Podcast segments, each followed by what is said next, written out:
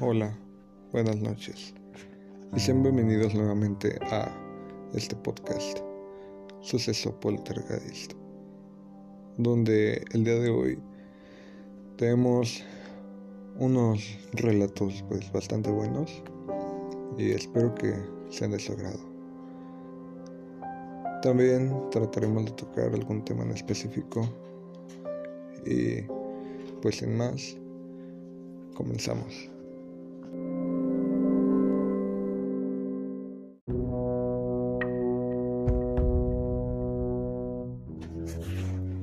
Bueno, y el primer relato de esta noche, pues es un relato de que suele contarnos mi abuelita. Mi abuelita hace 40 años aproximadamente, ellos tenían un rancho al sur de Veracruz, en el municipio de Las Chuapas. Y ella nos contaba que en ese tiempo el hermano mayor de mi mamá, que en paz descanse también, iba a ir a ver a su novia, el cual, bueno, la cual vivía en el rancho de al lado. Bueno, a dos ranchos, de hecho. Tenía que pasar, salía del rancho de mi abuelito, pasaba un rancho y llegaba a donde ella vivía.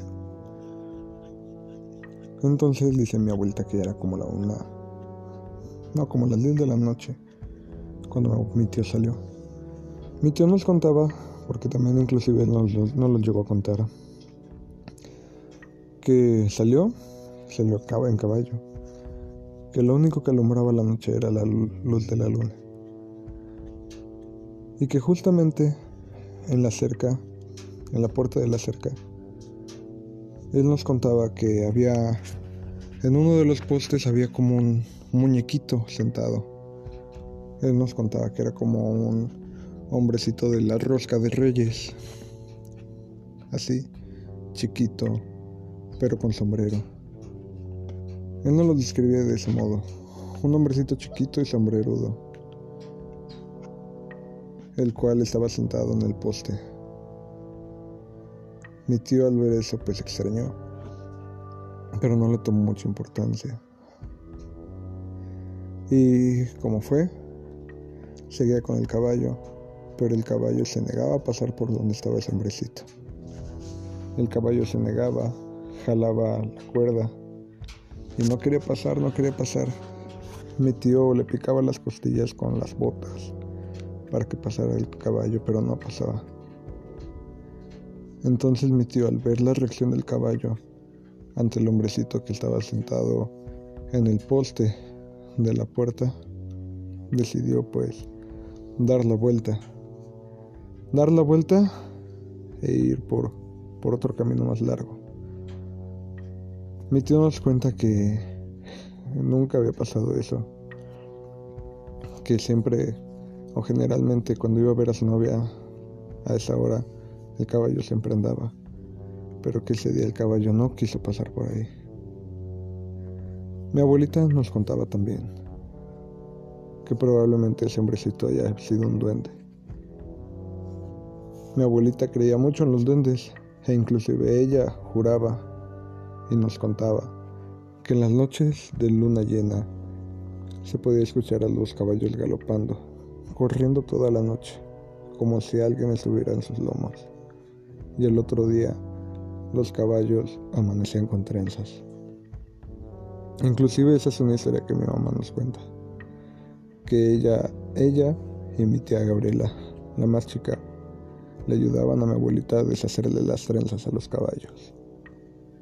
Pero bueno, es una historia más. Mucha gente cree en los duendes y cree en su existencia.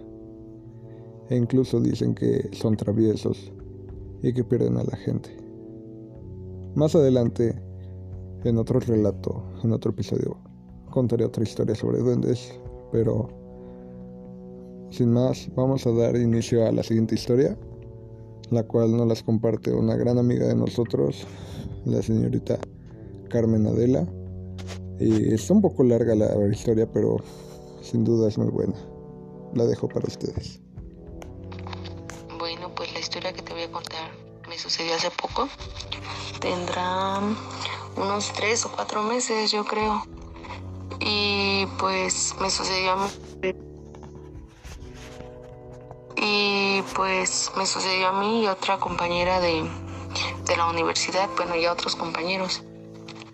Y resulta que eh, nosotros empezamos a trabajar, nos mandaron a la ciudad de Morelia y allá ya estaban instalados otros compañeros.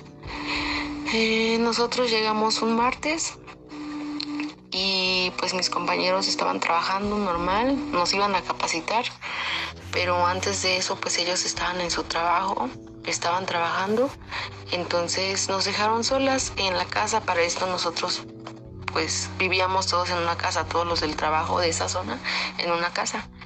Y este pues ellos salieron a trabajar, algunos salieron fuera de la ciudad y solamente otra compañera se quedó con nosotros este, en esos días. Pero ella normal trabajaba y nosotros nos quedábamos solas. Eso pasó durante tres días. Este, entonces, en lo que ellos salían, nosotros decidimos explorar la casa y también pues la ciudad, ¿no? Pero bueno, explorando la casa, eh, estábamos viendo los cuartitos, estábamos viendo que la casa en realidad es una casa muy bonita. Para esto nosotros dormíamos en un cuartito que está este, arriba de la casa grande. Es un cuartito de azotea, por decirlo así, al cual llegabas saliendo de la cocina al patio trasero y subiendo unas escaleritas externas. Em, esas escaleritas pues tenían luz, de las cuales tenías que prender por la parte de afuera. y eh, pues las tienes que prender en la noche y afuera en la mañana. Y pues bueno, resulta que subiendo esas escaleritas te encontrabas de frente una puertita que estaba al fondo. O sea, pero ya todo despejado no había nada, estaba el tinaco, estaba nuestro cuartito y al fondo te encontrabas una puertita como un cuartito. Y, yo con mi compañera nos preguntábamos qué habrá ahí. O sea, yo pensaba que esa puertita daba a la calle porque para esto estaba hacia el frente de la casa y la casa estaba hacia la calle. Entonces, mm, pues curiosas, dijimos hay que ir a ver porque dije yo siento que esa puertita da a la calle, pero me quedé pensando nunca he no he visto que, de afuera se vea. Entonces fuimos ahí curioseando. Esta puertita estaba este, atrancada con un palo de escoba. Y en eso, jugando, yo le dije a mi compañera, vamos a liberar al fantasma. Uh. Y ella abrió la puerta, quitó la tranca, abrió la puerta y era una especie de ático muy pequeño, pero vacío, o sea, limpio, limpio, o sea, estaba limpio, o sea, todo sin basura, sin nada, completamente vacío, pero muy, muy escalofriante, en serio, muy escalofriante. Es como eh, esas escenas de, de, la película de terror que marcan que están en un, en un túnel o algo así y, y la única luz que le daba era la de la puertita. Y nos quedamos con mi compañera viéndonos y yo como de, ay no, está muy escalofriante, ya hay que cerrar y para esto ella cierra, pero no vuelve a trancar bien la puerta. Entonces se queda un poquitín abierta y yo le dije, ay, ya libraste el fantasma, bromeando, como siempre. Pero sí me dio, sí me causó mucho escalofrío esa puertita. Y pues ya, de ahí los otros días nos capacitaron, bla, bla, bla. Y al lunes de esa siguiente semana ya nos tocaba irnos a trabajar a nosotras solas. Entonces yo me levanté, me bañé, mi compañera se queda sola y todos salimos, todos, todos. Entonces a la tarde que yo regreso, ella me dice, oye, ¿sabes qué me sucedió? Cuando me estaba bañando alguien me tocó la ventana. Y yo le dije, no, dije, a lo mejor fue un pajarito o algo. Me dice, no, dice, es que alguien tocó la ventana. Y eso no podía ser posible porque para esto nuestra ventana estaba eh, en la parte, haz de cuenta que no había una, un, cómo subirse a esa ventana, ¿no? No había como alguien pudiera llegarle a esa ventana, a menos que estuvieran, este, muy arriba y ella se había quedado completamente sola.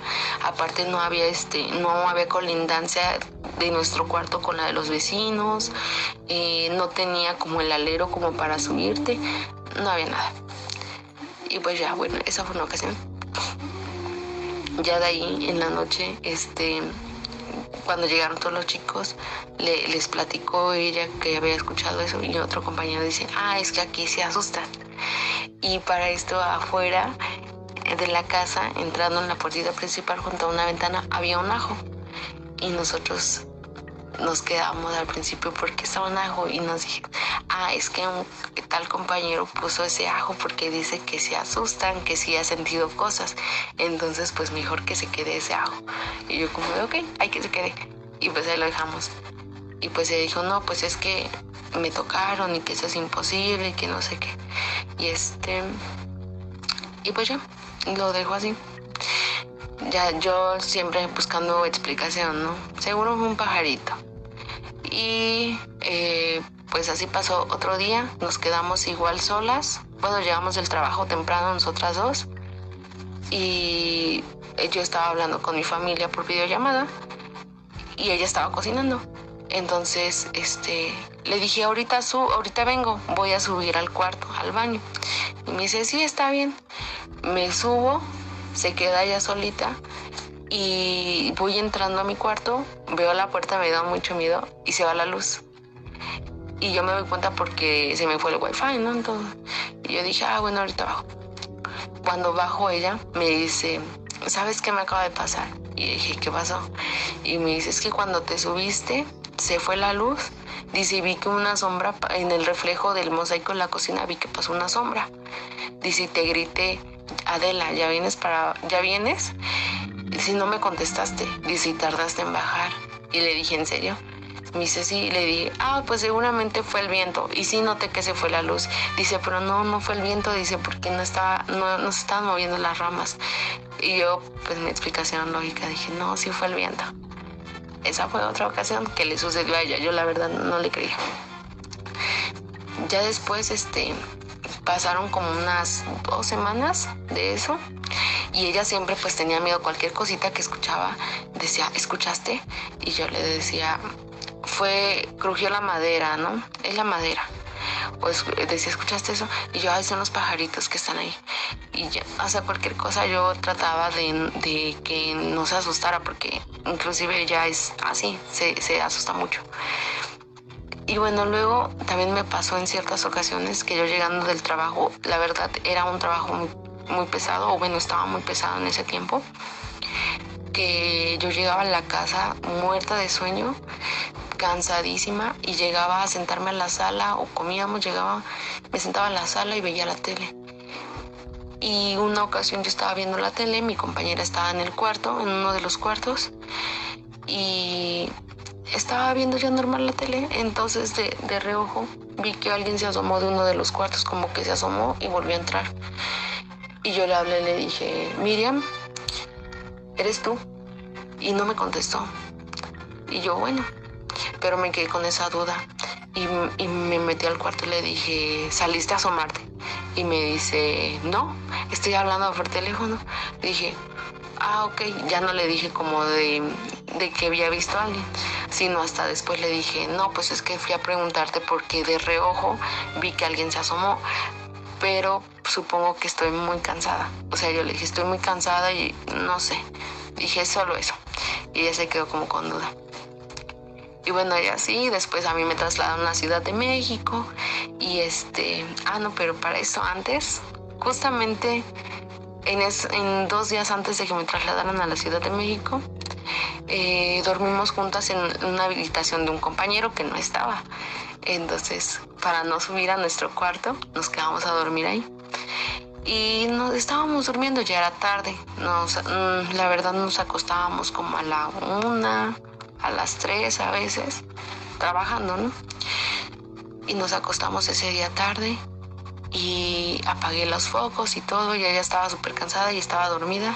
Y yo me acomodé, me acosté y de repente escucho como que se cae algo. Y como, ah, como si hubieran tirado algunas cosas, es que no sé cómo explicar el sonido. tiraron algo, ¿no? Y le hablo, me despierto y le digo, Miriam, ¿escuchaste eso? Y me dice, sí. Y le dije, eh, fue aquí adentro, ¿verdad? Porque se escuchó ahí, ahí en el cuarto, en un mueble específicamente que teníamos ahí. Y me dice, sí, yo también escuché eso. Y le dije, no manches. Y me dice, no pasa nada. Dice, si quieres dormimos con la luz encendida. Dice, pero sí fue aquí. Y, y, mis otros compañeros ya estaban dormidos, entonces fue como de, ¿qué hacemos? Yo ya no quería dormir, me daba mucho miedo. Pero te lo juro que ese ruidito fue ahí dentro del cuarto en el mueble de, de la ropa. Y ya el otro día pues con miedo me levanté y fui a ver y estaba la basura tirada en la cocina.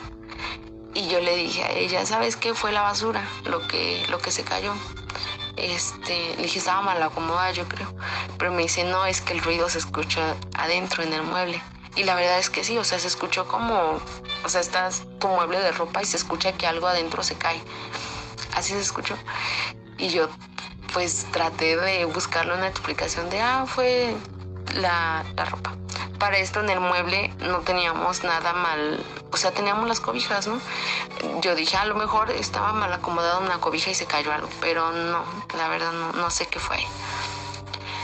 Y bueno, me, me mandaron a la Ciudad de México, ya estuve trabajando aquí este dos meses y hace como 20 días más o menos eh, fui a Morelia a visitar a mis compañeras y me quedé durmiendo con ellas, hicimos una mini pijamada ahí entre las chicas y me quedé a dormir con ellas en el mismo cuarto en el que ya nos habían asustado, donde, donde me pasó eso más que nada.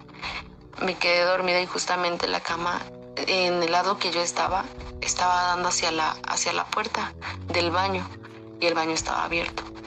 Y yo me quedé viéndolo me dio miedo y me tapé. Y pues me dio parálisis del sueño esa noche. Y justamente esa noche también otra de mis compañeras no pudo dormir. Entonces, este, pues yo en mi sueño vi a alguien que me estaba viendo, o sea, estaba en el baño. Vi que, que me estaba observando y me tapé, en mi sueño yo me tapé ya después cuando volví a abrir los ojos, esa persona, que era una mujer, ya estaba junto a la cama viéndome y fue ahí cuando me empezó a dar parálisis de sueño porque según yo ya estaba despierta, pero pues le hablaba a mi compañera, la intentaba mover y nada, no, me escuchaba, yo le intentaba gritar, incluso trataba de mover mi mano y, y jalarla, pero no podía. Y según yo ya estaba despierta, ¿no? pero pues nada, este, no sé cómo me moví, desperté por fin y pues no era nada. Y me quedé como de a ah, rayos. Al, al siguiente día pues ya les conté a ellas que, bueno, no les quería decir, pero al final les dije, ah, es que me dio parálisis de sueño, porque en mi sueño vi esto. Y mi otra compañera me dice, yo no pude dormir, dice, pero pues no sé, quizá fue mucho chocolate que comí o no sé. Y sale alguien diciendo, ah, es que cuando no puedes dormir es porque alguien te está observando. Y ya les digo, no, pues es que en mi sueño alguien me estaba viendo. Y de la nada, pues apareció.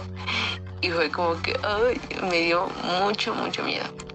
Y bueno, para esto también ellas me contaron que cuando yo me vine recién a Ciudad de México, eh, los asustaron a, a, todos, que estaban en, en, este, en la parte de abajo, en la cocina, unos y en, en, la sala otros viendo películas. Y de la nada mi compañera empezó a escuchar que tocaban como que la puerta. Y ella le preguntó a, a otro de mis compañeros que, que si estaba tocando en la madera.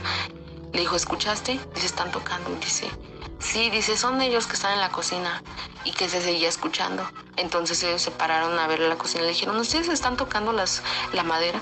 Dice, no, dice, es que se escucha que están tocando. Y dijeron, sí, sí, también escuchamos. En eso pues pensaron que alguien se había metido a la casa porque escucharon que se abrió la puerta y este y se asomaron y no había nadie. Pensaron que alguien se había metido a la casa y en eso uno de mis compañeros, que es una persona este, adulta, más adulta que nosotros, salió hacia el que era nuestro cuarto, ahora él estaba durmiendo ahí, salió a asomarse a la azotea para ver si no había nadie y vi la puerta de su cuarto abierta y la luz encendida. Y dice, yo me bajé y apagué la luz y cerré la puerta. Y ahí no podíamos decir fue el viento que abrió la puerta, porque esa puerta estaba guindada, tenías que alzarla para abrirla o cerrarla, porque pues se guindaba y se trababa. Entonces ahí fue donde todos empezaron como que a pensar de, mm, ¿qué será? Subieron todos juntos y vieron en la cama la marca de que alguien estuvo sentada ahí. Y para esto esta persona es una persona muy ordenada y pues deja siempre tendida su cama y todo. Dice, aún así, dice, yo dejé apagada la luz y cerrada la puerta. Dice, ¿cómo me explican eso? Y bueno, él ya nos había contado también que justamente la, la lamparita de las escaleras, él la encendía cuando se iba a dormir y pues se quedaba encendida, no las apagaba y pues en la mañana aparecían apagadas y pensaba él que era, eran concesores, pero no, esas lámparas las tienes que prender y las tienes que apagar. Entonces ahí había esas cosillas que a todos les causó escalofríos. Y pues escucharon el ruido de la puerta, a mí me pasaron ciertas cosas que yo no le creía a mi otra compañera, a ella le pasaron algunas, pero pues bueno, eh, traté de hacer este relato un poquito eh, pequeño, pero pues ya sabes el contexto.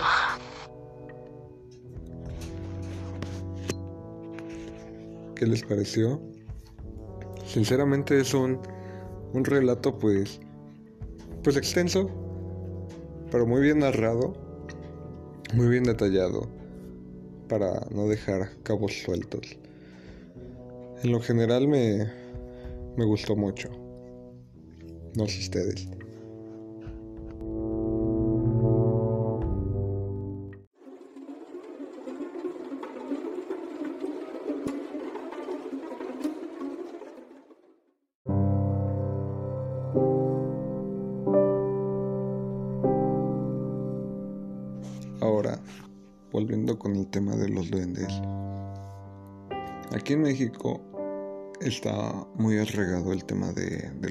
En el folclore. En la antigüedad, en la época del prehispánica, había dos tipos, ¿no? Dependiendo obviamente de la del lugar geográfico donde te encontraras. Por ejemplo, en la zona sur, sureste, que era territorio maya, se les conoce como aluches. Y los aluches son, pues, protectores del bosque, de la selva, guardianes, ¿no? Se supone que antes, y todavía inclusive en la actualidad, si una persona quería hacer algún cultivo o si pisaba ah, la selva, por ejemplo, o se quería hacer algo en la selva, tenía que pedir permiso a los aluches en un ritual para que los aluches pudieran, pues obviamente, darle permiso para que ellos, ellos hicieran lo que iban a hacer, ¿no? Porque si no pedían permiso, los aluches les iban a hacer travesuras e inclusive a echar a perder lo que ellos iban a hacer. Inclusive hay un dato, y es que en Chichen Itza, Sir Elton John iba a hacer un concierto, no me acuerdo en qué año. Y le dijeron, los lugareños le dijeron a, su equipo que tenía que hacer un ritual para que los aluches mm, lo dejaran en paz, lo dejaran hacer su, su concierto en paz. Y pues ellos escépticos dijeron que no. Pero inclusive artistas como Placido Domingo, que fueron a hacer su show ahí en Chichen Itza, Hicieron el ritual y sin más su concierto fue un éxito. Pero el decir Elton John no fue así.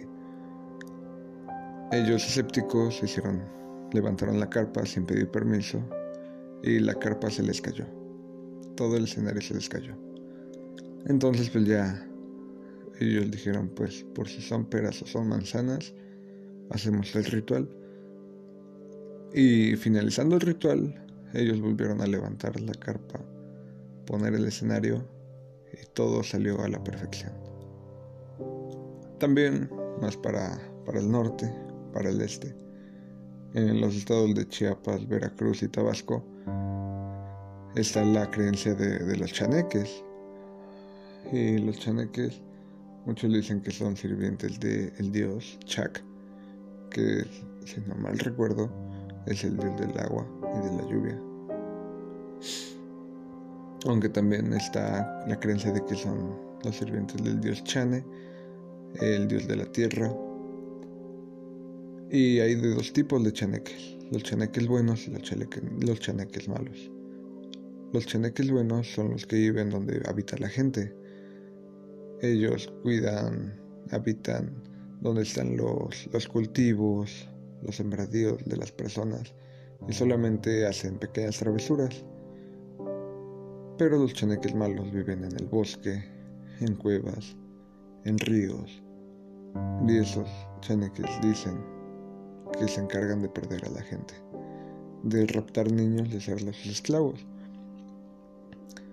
Y en la cultura popular, eh, en la cultura popular mexicana se dice que justamente los chaneques o duendes o como les quieran llamar, hacen travesuras, esconden cosas, cambian las cosas del lugar y cuando están en la gente o el campo las pierden, ¿no? Sean niños o adultos los pierden.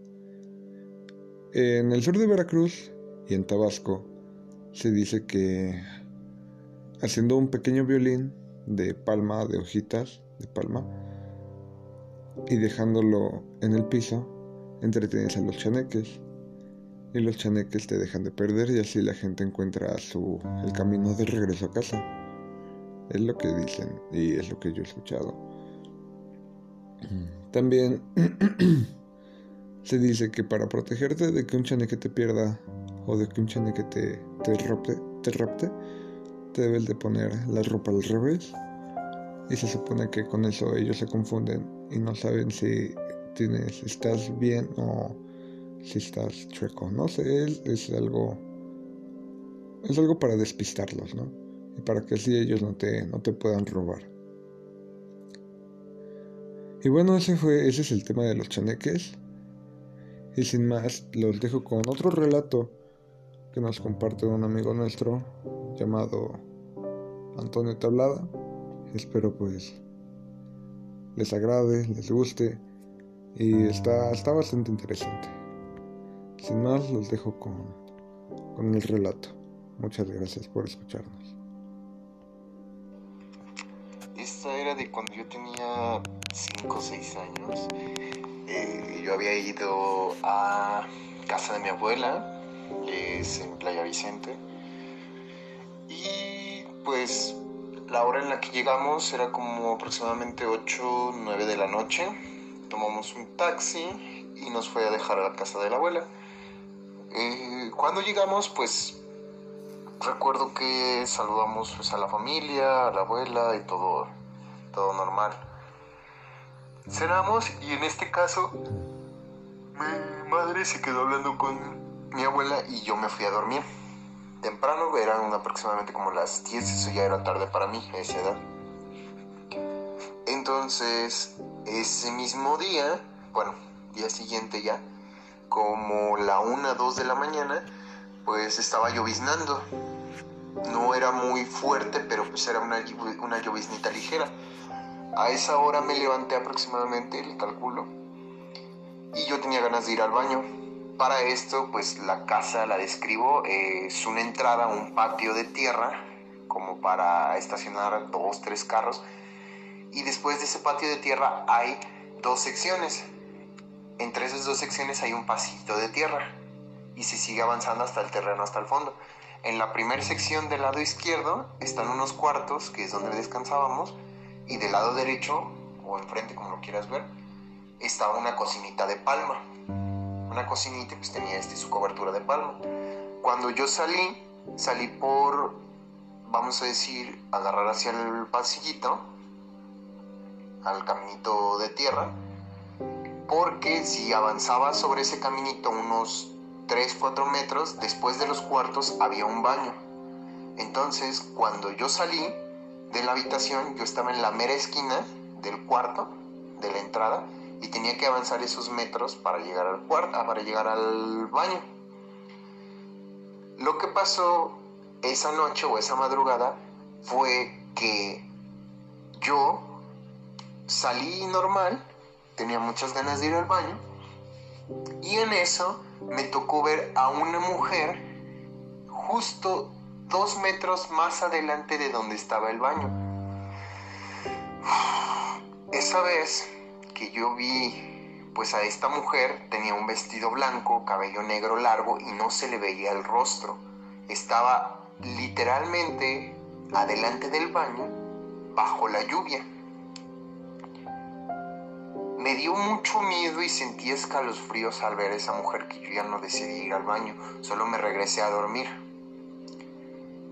En la mañana de ese mismo día yo le comenté eso a mi mamá y mi mamá no me creía. También se lo comentó a mi abuela y mi abuela hizo el comentario de que la persona que posiblemente vi era el fantasma de la vecina, de su vecina, de ahí del terreno. Cuenta la historia ella que su hija, aproximadamente de unos 18 a 22 años, se suicidó, se colgó y que muy posiblemente lo que vi fue el fantasma de esa muchacha. Desde ese día a mí ya no me quedaron ganas de volver a casa de mi abuela por temor a volver a verla. Y a la fecha, a mis 25 años, yo no quiero volver ahí porque yo la persona que vi me dio bastantes escalofríos, bastante temor, que no quiero que se me vuelva a aparecer.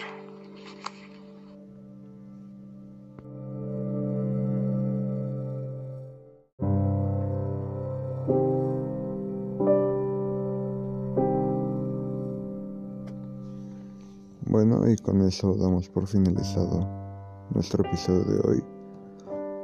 De igual manera, si quieren apoyarme compartiendo este podcast, voy a estar dejando abajo los links de Spotify, de Anchor y de Google Podcast. Igual si, si tienen algún relato de algún suceso paranormal que les gustaría compartirnos, voy a estar dejando mi cuenta de Instagram también en la descripción. Y ya por ahí nos ponemos de acuerdo y me pueden dejar su relato. Muchísimas gracias y que tengan muy bonita noche. Mi nombre es Jorge Villegas. Hasta luego.